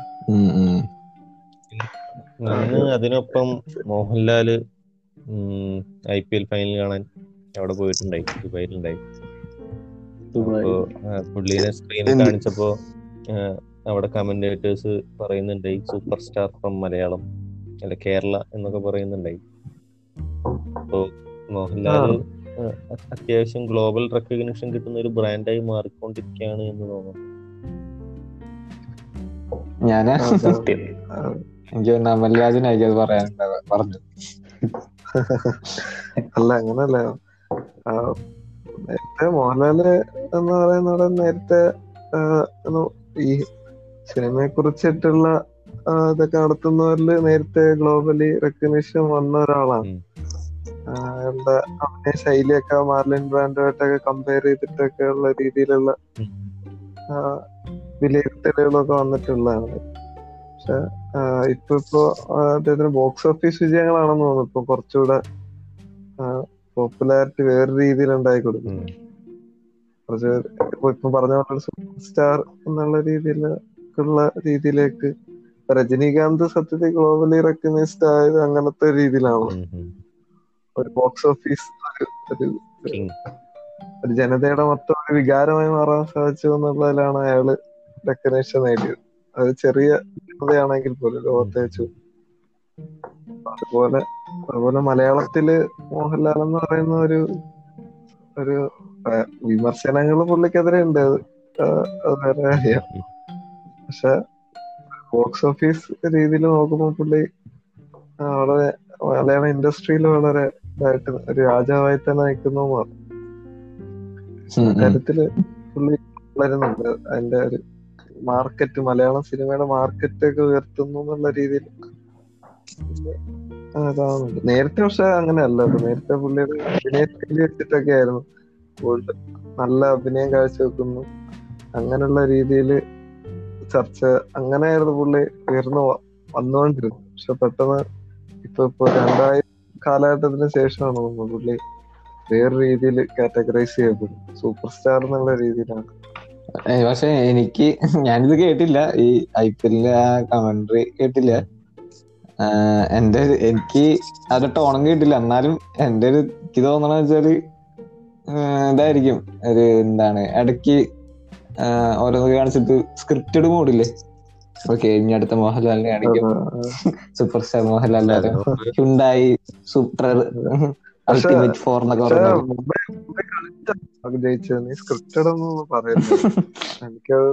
അതൊരു ഒരു ഒളിയമ്പായിരുന്നു അത്. അശ്വിനുമായിട്ടുള്ള. അവൻ പറയും. ചെന്നൈ മൂന്ന് കപ്പല്ലേ എടുത്തു. ചെന്നൈ ജയിച്ചിരുന്നൊരു അത് സ്ക്രിപ്റ്റഡ് ആണെന്ന് പറയാനുള്ള ഒരു ത്രാണിയുണ്ട് ഞാൻ പറയുന്നുണ്ടോ അപ്പോൾ ഇതൊരു ഒളിയമ്പായിരുന്നു എന്ന് വ്യക്തം ഇപ്പോഴും ഞാൻ അങ്ങനെ അല്ലല്ലോ പറഞ്ഞു. അങ്ങനെ പറയരുതെന്നല്ലേ ഞാൻ പറഞ്ഞു. ഓ. ഇങ്ങനെ ഒരു പോഡ്കാസ്റ്റിലൊക്കെ പരസ്യമായിട്ട് പറഞ്ഞിരുന്നത് സേഫ് ആണോ? വിവാദമുണ്ട് ഇത്രയും പോപ്പുലർ ആയിട്ടുള്ള പോഡ്കാസ്റ്റിൽ അംബാനി തന്നെ അതെ അതെ. ഒരുപാട് പേര് കേൾക്കുന്നതാണ് ആ, ഒരു പത്ത് പന്ത്രണ്ട് ലാലേട്ടൻ. പോഡ്കാസ്റ്റ് കേൾക്കുന്നുണ്ടാവും ലാലേട്ടൻ ലാലേട്ടനൊക്കെ ഇപ്പൊ ടെൻഷൻ അടിച്ചിരിക്കുന്നുണ്ട്. ഇത് ഈ പോഡ്കാസ്റ്റ് വൈറലാകാൻ നല്ല സാഹചര്യങ്ങൾ ഞാൻ കാണുന്നു എല്ലാ എല്ലാ പൊളിറ്റിക്സ് അമ- അമൽരാജന്റെ വീട് കൊല്ലത്താണ്. മല മല യു സിയിലാണ് പഠിച്ചത്. കറക്റ്റ് പ്ലേസ് എവിടെയും ചവറ ഞാൻ ചവറ മല- ചവറയിലാണ്. കെ എം എം എല്ലിന്റെ അടുത്താണ്. ചിലർക്ക് വീട്ടിൽ പോയി തല്ലണമെങ്കിൽ അങ്ങോട്ട് പോയി തല്ലാം. എനിക്ക് ഭയമില്ല. എനിക്ക് വേറെ കാര്യം കൂടി. പറയാനുണ്ട് ഞാൻ. ആ പറയണ്ട. പറയൂ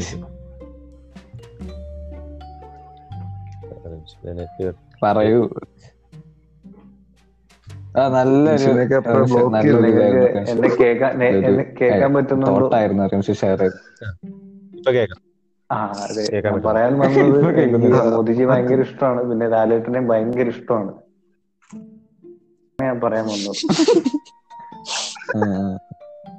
ഐ പി എൽ സ്ക്രിപ്റ്റഡ് പക്ഷേ സ്ക്രിപ്റ്റിനെ അനുസ്മരിക്കുന്ന വിധത്തിലുള്ള ചില കളികൾ കാണുമ്പോൾ ഈ ഐ പി എൽ ആരാധകർ പോലും ചിലർ പറഞ്ഞു പോകുന്നു. അപ്പൊ അത് അത് എനിക്കറിയില്ല. ഞാൻ ഭയങ്കര ഒരു ആരാധകനൊന്നുമില്ല. എല്ലാ കളികളും കാണാറുമില്ല. പക്ഷെ കളി കാണുന്നവര് തന്നെ അതുകൊണ്ട് പറഞ്ഞു പോകാറില്ല. പറഞ്ഞു പോകാറില്ല. എന്റെ വീട് വീട് ഉള്ളത് രാജസ്ഥാനിലാണ്. ജസൽമീർ എന്ന് പറയുന്ന സ്ഥലത്താണ്.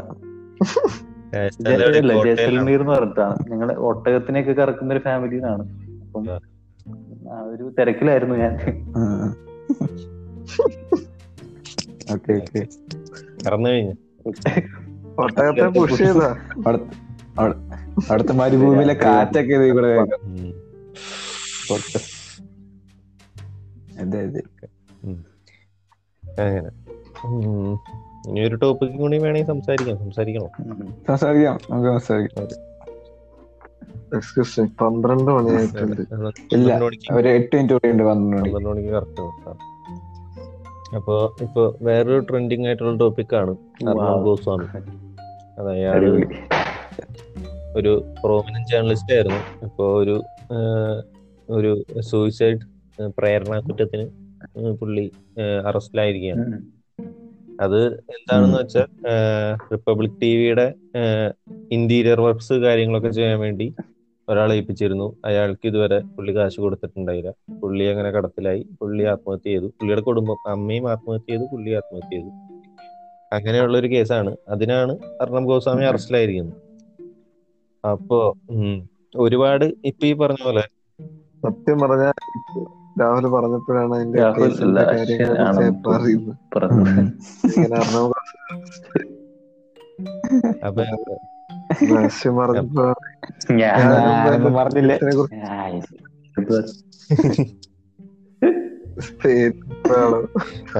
അപ്പൊ ഞാൻ പറഞ്ഞു അതായത് ഇപ്പോ ഒരുപാട് പേർക്കെതിരെ അലിഗേഷൻസും ഒച്ചപ്പാടും നടത്തിക്കൊണ്ടിരുന്ന ഒരു ജേർണലിസ്റ്റ് ആണ് അറാം ഗോസ്വാമി എന്ന് പറഞ്ഞത്. അതായത് ഇപ്പോ സുശാന്തിന്റെ കേസിലായാലും റിയ ചക്രവർത്തി എന്നൊരു നടിക്കെതിരെ നിരന്തരമായി ആക്ഷേപങ്ങൾ ഉന്നയിച്ചുകൊണ്ടിരുന്ന ഒരു ആളാണ് അർണബ് ഗോസ്വാമി. അതിന് പുള്ളിക്കാരി ഒരുപാട് സൈബർ സൈബർ ആക്രമണങ്ങൾ നേരിട്ടുണ്ട്. അല്ലാണ്ടും കുറെ മീഡിയാസിന്റെ ആക്രമണങ്ങൾ നേരിട്ടുണ്ട്. പിന്നെ ജെ എൻ യു വിദ്യാർത്ഥി ഉമർ ഖാലിദിനെ ടെററിസ്റ്റ് എന്ന് വിളിച്ച് പുള്ളി ഇപ്പോൾ ജയിലിലാണ്. അതുപോലെ ഒരുപാട് പേരുടെ ജീവിതം തകർത്ത ഒരു ജേർണലിസ്റ്റ് കൂടിയാണ് അർണബ് ഗോസ്വാമി. അത് തുറന്നു പറയേണ്ട ഒരു കാര്യം തന്നെ. അപ്പൊ അത്തരം ഒരാൾക്ക് വേണ്ടി ഒരുപാട് മന്ത്രിമാരും ബാക്കി കുറേ പ്രൊമിനന്റ് ആയിട്ടുള്ള ആൾക്കാരൊക്കെ പുള്ളിക്ക് വേണ്ടി രംഗത്ത് വന്നു. അതായത് ഫ്രീഡം ഓഫ് പ്രസ് ആണ് ഹനിക്കപ്പെട്ടിരിക്കുന്നത് എന്ന് പറഞ്ഞു. പക്ഷെ പുള്ളീനെ അറസ്റ്റ്. ചെയ്തിരിക്കുന്നത് പ്രസിന്റെ അതായത് ഫ്രീഡം ഓഫ് പ്രസ് വയലേറ്റ് ചെയ്തു എന്നുള്ള ഒരു സെറ്റപ്പിലല്ല പുള്ളി സൂയിസൈഡ് സൂയിസൈഡ് അറ്റംപ്റ്റ് അല്ല സൂയിസൈഡ് പ്രേരിപ്പിച്ചു എന്നുള്ളൊരു കേസിനാണ് പുള്ളീനെ അറസ്റ്റ് ചെയ്തിരിക്കുന്നത്. അപ്പോൾ ഇങ്ങനെയുള്ള ഒരു മിസ്ലീഡിംഗ് ആയിട്ടുള്ള ഒരു കാര്യ കാര്യം പറഞ്ഞ് പുള്ളീനെ സപ്പോർട്ട് ചെയ്യുന്നതിൽ എന്തായിരിക്കും അവരുടെ രാഷ്ട്രീയം? അതായത് റിപ്പബ്ലിക് ടിവിക്ക് ഒരു രാഷ്ട്രീയമുണ്ട്. അതിനെ സപ്പോർട്ട് ചെയ്യാൻ വേണ്ടിയാണോ കുറെ രാഷ്ട്രീയ നേതാക്കൾ പുള്ളിയുടെ അറസ്റ്റിനെ എതിർത്തു കൊണ്ടുവരുന്നത് വരുന്നത്? എന്താണ് തോന്നുന്നത്? രാഹുൽ. റിൻഷ് പറഞ്ഞോളൂ പോലെ.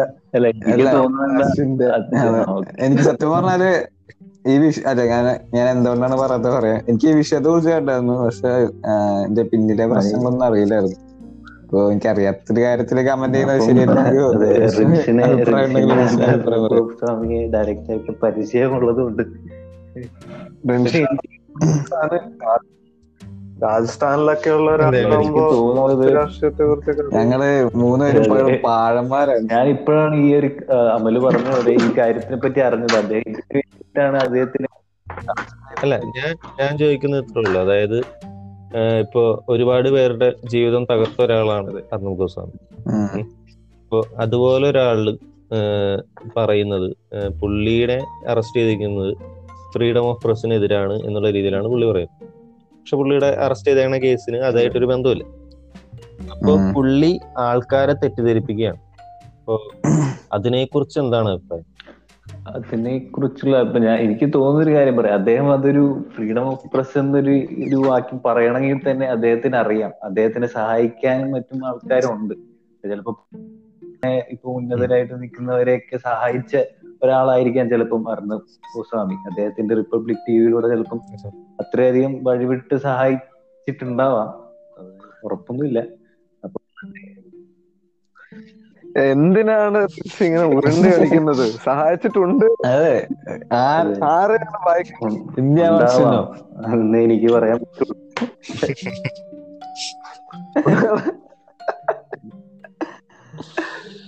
ആരെയാണ് വായിക്കുന്നത്? രാജസ്ഥാനിൽ ഇരുന്നോണ്ട് ഇങ്ങനെ വായിക്കരുത്. ആ ഇതിപ്പോ ഓരോ നമ്മളിവിടെ ഇവിടെ ഇപ്പോ ഓരോ ചാനലുകളുണ്ടല്ലോ. ഓരോ രാഷ്ട്രീയ പാർട്ടിയും സ്പോൺസർ ചെയ്തിരിക്കുന്നത് അതുപോലെ ഒരു വലിയൊരു രാഷ്ട്രീയ പാർട്ടിയെ റെപ്രസെന്റ് ചെയ്യുന്ന ഒരു ചാനലാണല്ലോ റിപ്പബ്ലിക്. പാർട്ടിയാണ് രാഹുൽ. അതാണ് പറയാൻ ഇത്ര ബി ജെ പിയുടെ ബി ജെ ചാനലാണ്. അതിന്റെ അത്. അശ്വിനൊന്നും നഷ്ടപ്പെടാനില്ല. ഞങ്ങൾ അങ്ങനല്ല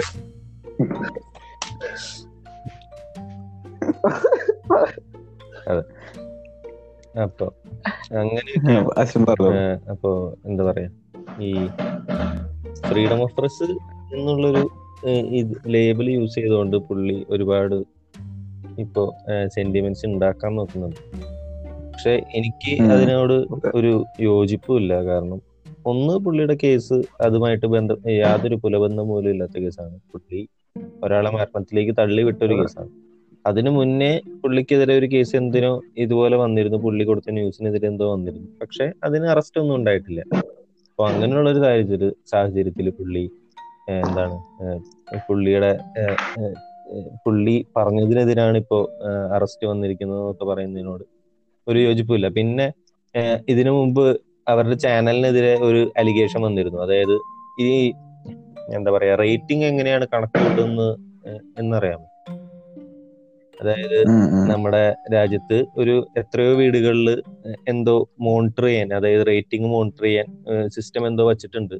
അപ്പോ ആ വീടുകളിലെ ചാനലിന്റെ ഇത് വെച്ചാണ് അതായത് ഒരു ചാനൽ എത്ര നേരം വെക്കുന്നു എന്നനുസരിച്ചാണ് റേറ്റിംഗ് കാൽക്കുലേറ്റ് ചെയ്യുന്നത്. അതനുസരിച്ചാണല്ലോ അവർക്ക് റവന്യൂ കൂടുന്നത്. അപ്പോ ഈ റിപ്പബ്ലിക് ടി വി അത് മാനിപ്പുലേറ്റ് ചെയ്യാൻ വേണ്ടി കുറെ അധികം വീടുകളിൽ കാശ് കൊടുത്തിരുന്നു.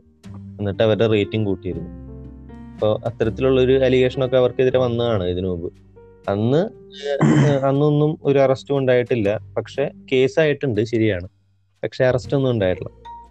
അത് അതിൽ അവർ അറസ്റ്റ് ചെയ്തിരുന്നെങ്കിൽ ചിലപ്പോൾ ചിലപ്പോ വേണമെങ്കിൽ അതും ഈ പറഞ്ഞ പോലെ കറപ്ഷൻ ആണ്. പക്ഷെ വേണമെങ്കിൽ അവർക്ക് ഫ്രീഡം ഓഫ് പ്രസ് എന്നുള്ളൊരു ടാഗ് യൂസ് ചെയ്ത് അവർക്ക് വേണമെങ്കിൽ ക്യാമ്പയിൻ നടത്തിയത് പക്ഷെ ഈ ഒരു കേസിൽ അതിന് ഒരു സാധ്യതയില്ലാത്ത കേസിൽ പോലും അവർ അത്തരത്തിലുള്ള ഒരു സെന്റിമെന്റ്സ് ഇറക്കുന്നുണ്ടെങ്കിൽ അത് അവരുടെ ഒരു എന്താ പറയാ അവർ നേരത്തെ റിൻഷ് പറഞ്ഞ പോലെ അവരെ സഹായിക്കാൻ ഒരു എന്താണ് ഒരു കൂട്ടം ആൾക്കാർ. അത് ബി ജെ പിയിൽ നിന്ന് തന്നെയുള്ള ആൾക്കാരാണെന്ന് അവരെ സപ്പോർട്ട് ചെയ്ത് ഇറങ്ങിയിരിക്കുന്ന ആൾക്കാരെ കാണുമ്പോൾ വ്യക്തമാണ്. അതായത് അമിത്ഷാ അടക്കമുള്ള ആൾക്കാർ ട്വീറ്റ് ചെയ്തിരുന്നു. അതായത് ഫ്രീഡം ഓഫ് പ്രസ് ഹനിക്കപ്പെട്ടിരിക്കുന്നു എന്നൊക്കെ പറഞ്ഞു. അത് ഏറ്റവും കോമഡി എന്താന്ന് വെച്ചാൽ ബാക്കിയുള്ള ആൾക്കാർക്ക് മിണ്ടാൻ അവസരം നൽകാത്ത ആൾക്കാരാണ് ഈ പറയുന്നത് എന്നുള്ളതാണ്. അപ്പോ. ഇത്തരത്തിലുള്ള ഒരു സാഹചര്യമാണ് ഇപ്പോ നിലവിലുള്ളത്. ഇപ്പോ അർണബ് ഗോസ്വാമിക്കെതിരെ ഇത്തരത്തിലുള്ള ഒരു നടപടി അത് പുള്ളിക്കെതിരെ പുള്ളി കൊടുക്കുന്ന വാർത്തകൾക്കെതിരെ ആവണം എന്നായിരുന്നു എന്റെ ആഗ്രഹം. പക്ഷെ ഇങ്ങനെയാണെങ്കിലും പുള്ളിക്കെതിരെ ഒരു അറസ്റ്റ് ഉണ്ടായതിൽ എനിക്ക് സന്തോഷം മാത്രമേ ഉള്ളൂ. എന്നാണ് എന്റെ അഭിപ്രായം. അല്ല ഇപ്പോ ഞങ്ങക്ക് മൂന്നാ മൂന്നുപേർക്ക് അറിയാത്തതിന്റെ ഇതിൽ ഇപ്പൊ എന്താണ് ഇപ്പോൾ സ്റ്റാറ്റസ്? ജയിലിലാണ്. പോലീസ് കസ്റ്റഡി എന്താ പുള്ളി ബെയിൽ ആപ്ലിക്കേഷൻ ആയിട്ട് ഹൈക്കോർട്ടിൽ പോയിട്ടുണ്ടായി. പക്ഷെ ഹൈക്കോർട്ട് പ്ലീ റിജക്ട് ചെയ്തു. ഇനിയിപ്പോ പുള്ളി സുപ്രീം കോർട്ടിലേക്ക് മൂവ് ചെയ്തിട്ടുണ്ട് എന്നാണ് ഞാൻ ഇപ്പൊ ലേറ്റസ്റ്റ് ആയിട്ട് വായിച്ചത്. ഉം, ഉം. അശ്വിൻ വിശ്വസിക്കുന്നുണ്ടോ? ഇയാൾക്ക് ഇയാൾ എന്താ ഇയാൾ അറിയിക്കുന്ന ശിക്ഷ കിട്ടുമെന്ന്? അറിയിക്കുന്ന ശിക്ഷ കിട്ടില്ല നമ്മുടെ രാജ്യത്ത് ഉറപ്പാണ് കാരണം സുപ്രീം കോർട്ടിൽ എനിക്ക് വലിയ വിശ്വാസം ഇല്ല. ഉം. സുപ്രീം കോർട്ടിലേക്ക് ബേസിക്കലി എന്താണ്? എന്താണ് അശ്വിനി പറയുന്നത്? ഒരു ജനാധിപത്യ രാജ്യത്തിലെ സുപ്രീം കോടതിയെ വിശ്വാസം വിശ്വാസമില്ലെന്നൊക്കെ അശ്വിനെ നഷ്ടപ്പെടാനൊന്നുമില്ല നേഷൻ വാട്സ് സുപ്രീം കോടതിയുടെ സമീപകാലത്തെ ചില nation wants to വിധികൾ കാണുമ്പോ കാണുമ്പോൾ നമുക്ക് എന്തായാലും വിശ്വാസം നഷ്ടപ്പെടും. അപ്പൊ എന്തായിരിക്കും? ഇപ്പൊ ഈ സുപ്രീം കോടതി വരെ നമുക്ക് സി- എത്ര ജഡ്ജിമാരാണ് എത്ര ജഡ്ജിമാരാണ് സ്ഥാനങ്ങളിലൊക്കെ ഇല്ല നമുക്ക് ഞാൻ പക്ഷെ ഞാൻ വിമർശിച്ചാണ് എനിക്ക് അതുകൊണ്ട് എന്തെങ്കിലും കിട്ടുകയും ചെയ്യും അല്ല ഇപ്പൊ സുപ്രീം കോടതി ഒരു ഇൻഫ്ലുവൻസ് അല്ല ഇപ്പൊ എന്താ ബയാസ്ഡ് ആണ്. അപ്പൊ ഇനി നമ്മൾ എന്ത് ചെയ്യും? ഇതിനെക്കുറിച്ച് എനിക്കും ഞാനും ഒരുപാട് കാലം ഇങ്ങനെ ആലോചിച്ച് നടന്ന ഒരു വിഷയമാണ് പക്ഷെ ഒരു ഉത്തരം ഇതുവരെ കിട്ടിയിട്ടില്ല. പറഞ്ഞ പോലെ ഞാൻ തന്നെ അറിയും. കഴിവത് നിങ്ങൾ കഴിവത് നിങ്ങൾ ഇതുപോലുള്ള പോഡ്കാസ്റ്റിലൂടെയൊക്കെ ഇത് പറഞ്ഞ് നിങ്ങളുടെ ജീവൻ അപ- അപകടപ്പെടുത്താതെ സ്വസ്ഥമായി നിങ്ങളുടെ കാര്യം നോക്കി അടങ്ങി. നമ്മളെ ആരും വരില്ല. എന്നാണോ? ഇപ്പൊ കേൾക്കുന്ന കുറച്ചു പേര് അങ്ങനെയൊക്കെ പറയുന്നുണ്ട്. ഇങ്ങനൊക്കെ വീട്ടിരുന്നു ഇല്ല നമ്മളെപ്പോലുള്ള ജനത നമ്മളെപ്പോലുള്ള ആൾക്കാർ ഇതിനൊക്കെ ഡിസ്കസ് ചെയ്യുന്നു. ഒരു കാലത്ത് ഇനി ഏഹ്, കോടതിക്കെതിരെ പറഞ്ഞ് വളരെ നല്ല രീതിയിൽ കോടതിയെ തോപ്പിച്ചൊരു വ്യക്തിയാണ്. അതുപോലുള്ള രാജ്യത്ത് നിൽക്കുമ്പോൾ നമ്മളും നമുക്ക് പറയാനുള്ള അവകാശമുണ്ടല്ലോ. ഈവൻ ഈ ഒരു പോഡ്കാസ്റ്റ് നിങ്ങളിപ്പോ എന്താ കേൾക്കുന്നുണ്ടെങ്കിൽ അത് ഒരു പ്രതീക്ഷ ഇതേ രാജ്യത്ത് തന്നെ ഇതേ രാജ്യത്ത് തന്നെ ഗൗരി ലങ്കേഷ് കൊല്ലപ്പെടുന്നു. അവർ മാധ്യമപ്രവർത്തകയായിരുന്നു ഇതുപോലെ തുറന്നു പറയാൻ ശ്രമിച്ചു ശ്രമിച്ചാൽ നമുക്ക് വായടച്ചിരിക്കാൻ പറ്റില്ലല്ലോ. അതൊരു അതെ അതെ. അങ്ങനെ അവർ ശ്രമിക്കുന്നുണ്ട് എന്ന് ഞാൻ പറഞ്ഞ പക്ഷെ നമ്മൾ നമ്മളും മിണ്ടാണ്ടിരിക്കുകയാണെങ്കിൽ അവരുടെ ശ്രമത്തിന് വിലയില്ലാതായി പോലെ നമ്മളും പക്ഷെ അവർ പിന്നെ പിന്നെ ശ്രമിച്ചുകൊണ്ടേയിരിക്കും. അവർക്ക് നഷ്ടമൊന്നുമില്ല നമുക്ക് യെസ് ഫ്യൂച്ചറിൽ സെറ്റ് ആവും എന്ന പ്രതീക്ഷയുടെ വെയിറ്റ് ചെയ്യും. അല്ലേ അമ്പത്തൊമ്പത് എന്റെ വീട് എന്റെ വീട് ആസാമിലാണ്. ത്രിപുരയിലാണ്. അമൽ മാത്രമാണ് കൊല്ലത്ത്. ഒരു മരത്തിന്റെ ഏറുമാടത്തിലാണ് ഞാൻ താമസിക്കുന്നത്. ആസാമിലെ മലയോര ഗ്രാമങ്ങളിൽ അതെ. ഒരു മരഞ്ചാടി നടക്കുന്ന ഒരു ഒരു മർക്കടനാണ് അങ്ങനെയെങ്കിൽ അങ്ങനെ. ഓക്കെ ഞാൻ വന്നിട്ടോ? ഇത് വൈറലായി. ആസാമിലുള്ളവരെല്ലാം അങ്ങനെ ഒന്നും പറഞ്ഞു ജാക്കി ഞാൻ എന്റെ പേരിലേക്ക്. അത് ആസാമിനെ അധിക്ഷേപിച്ചതല്ല. ഒരു ഒരു സംസ്ഥാന സംസ്ഥാനത്തിന്റെ പേര്. അതെ. അശ്വിന് ഇടയ്ക്ക് ഒന്ന് ഹോസ്റ്റ് ആണെന്ന് ഓർമ്മ വന്നപ്പോ ഓക്കെ. ഈ പോഡ്കാസ്റ്റിലെ കഥാപാത്രങ്ങൾ സാങ്കല്പികമാണത് മാത്രമാണ്. എന്റെ യഥാർത്ഥ നിങ്ങളുടെ ഇപ്പൊ നേരത്തെ പറഞ്ഞത് തമാശക്ക് പറഞ്ഞാണ് എന്റെ പേര് അമല എന്റെ പേര് രാഹുൽ അതെ. ഞാനിവിടെ തൃശ്ശൂര് നാട്ടുകാരാണ്. പറയുന്നത് അതെ ഇത് സാങ്കല്പികമാണ് കഥാപാത്രമൊക്കെ. അതെ. ഓക്കെ. പോഡ്കാസ്റ്റ് എന്താണ് മുമ്പ് കേൾക്കുന്നവരുണ്ടെങ്കിൽ ഞങ്ങളുടെ പോഡ്കാസ്റ്റ് സ്പോട്ടിഫൈയിലും ഒരുവിധ എല്ലാ പ്ലാറ്റ്ഫോമിലും അവൈലബിൾ ആണ്. ആങ്കർ എന്ന ആപ്പ് യൂസ് ചെയ്തിട്ടാണ് ഞങ്ങൾ ഇപ്പോൾ റെക്കോർഡൊക്കെ ചെയ്യുന്നത്. ഓരോരുത്തരും ഓരോ വീട്ടിലിരുന്ന് ഹെഡ്ഫോണൊക്കെ കുത്തി വളരെ ബേസിക് ലെവലിലാണ് ചെയ്തുകൊണ്ടിരിക്കുന്നത് അപ്പൊ അതിന്റെ കുറ്റങ്ങളും കുറവുകളൊക്കെ ഇതിലുണ്ടാവും. അപ്പൊ അതൊക്കെ കേട്ടിട്ടും ഇത്ര നേരം കേട്ടിരിക്കുന്നത് വലിയൊരു കാര്യമാണ്. അല്ലേ? അല്ലേ അതെ കൂട്ടുകാരെ? അതെ.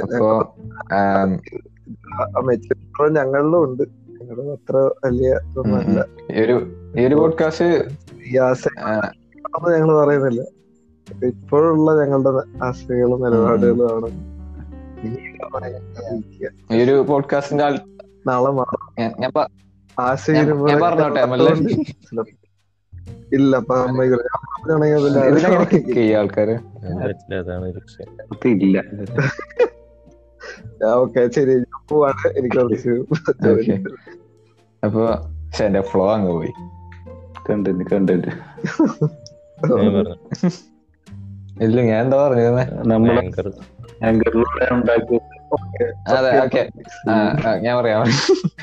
അൾട്ടിമേറ്റ്ലി ഇതിന്റെ ഞാൻ പറഞ്ഞ അൾട്ടിമേറ്റ്ലി ഇതിന്റെ ഉദ്ദേശം ഞങ്ങക്ക് ഒരു ഹാവ് ഫണ്ണാണ് ഇതിന് Host. ഇൻഫർമേഷൻ ഹോസ്റ്റ് രാഹുൽ അല്ല കേട്ടോ. ഞാനൊരു ഔട്ട്രോ കൊടുത്തതാണ് അമൽരാജ് എന്താടാ? ഒരു പ്രസംഗത്തിനുള്ള ഒരു അവകാശം പോലെ വോട്ട് ഓഫ് താങ്ക്സ്. ഇല്ല ഞാൻ നിർത്തി നിർത്തിക്കോ. കണ്ണീര് ഇല്ല ഇല്ല ഇല്ല. ഞാൻ- എനിക്ക് മതിയായി. കണ്ണീര് തുടച്ചോണ്ടാണ് അശ്വിൻ ഇവിടെ കണ്ണീര് തുടക്കണത്. ഇതാണ് ഇതായിട്ട് ഇങ്ങനെ ഇങ്ങനെയാണ് കുറച്ചത് കണ്ണീര്? അല്ലാതെ മൂക്ക് ചീറ്റിയോ? ഓക്കെ ഹോസ്റ്റ് ചെയ്ത് നമുക്ക് എൻഡ് ചെയ്യാം അപ്പൊ ഇന്ന് നമ്മൾ സംസാരിച്ച വിഷയങ്ങളിൽ പ്രതികരിച്ച Rahul Amal റിൻഷ്. Thank you Ashwin. നന്ദി. പറഞ്ഞ അശ്വിൻ. എനിട്ടെ. അപ്പൊ ഞാൻ ഇടയ്ക്ക് പഠിച്ചിട്ടൊക്കെ വെച്ചിട്ടുണ്ട്. എന്തൊരു ചാടകളും അപ്പൊ നമുക്ക് ഇന്നത്തെ പോഡ്കാസ്റ്റ് എൻഡ് ചെയ്യാം അപ്പൊ ഇനിയിപ്പോ അടുത്ത വിഷയങ്ങളുമായിട്ട് നമുക്ക് അടുത്ത ദിവസം കാണാം. ടിൽ ശരി ബൈ ബൈ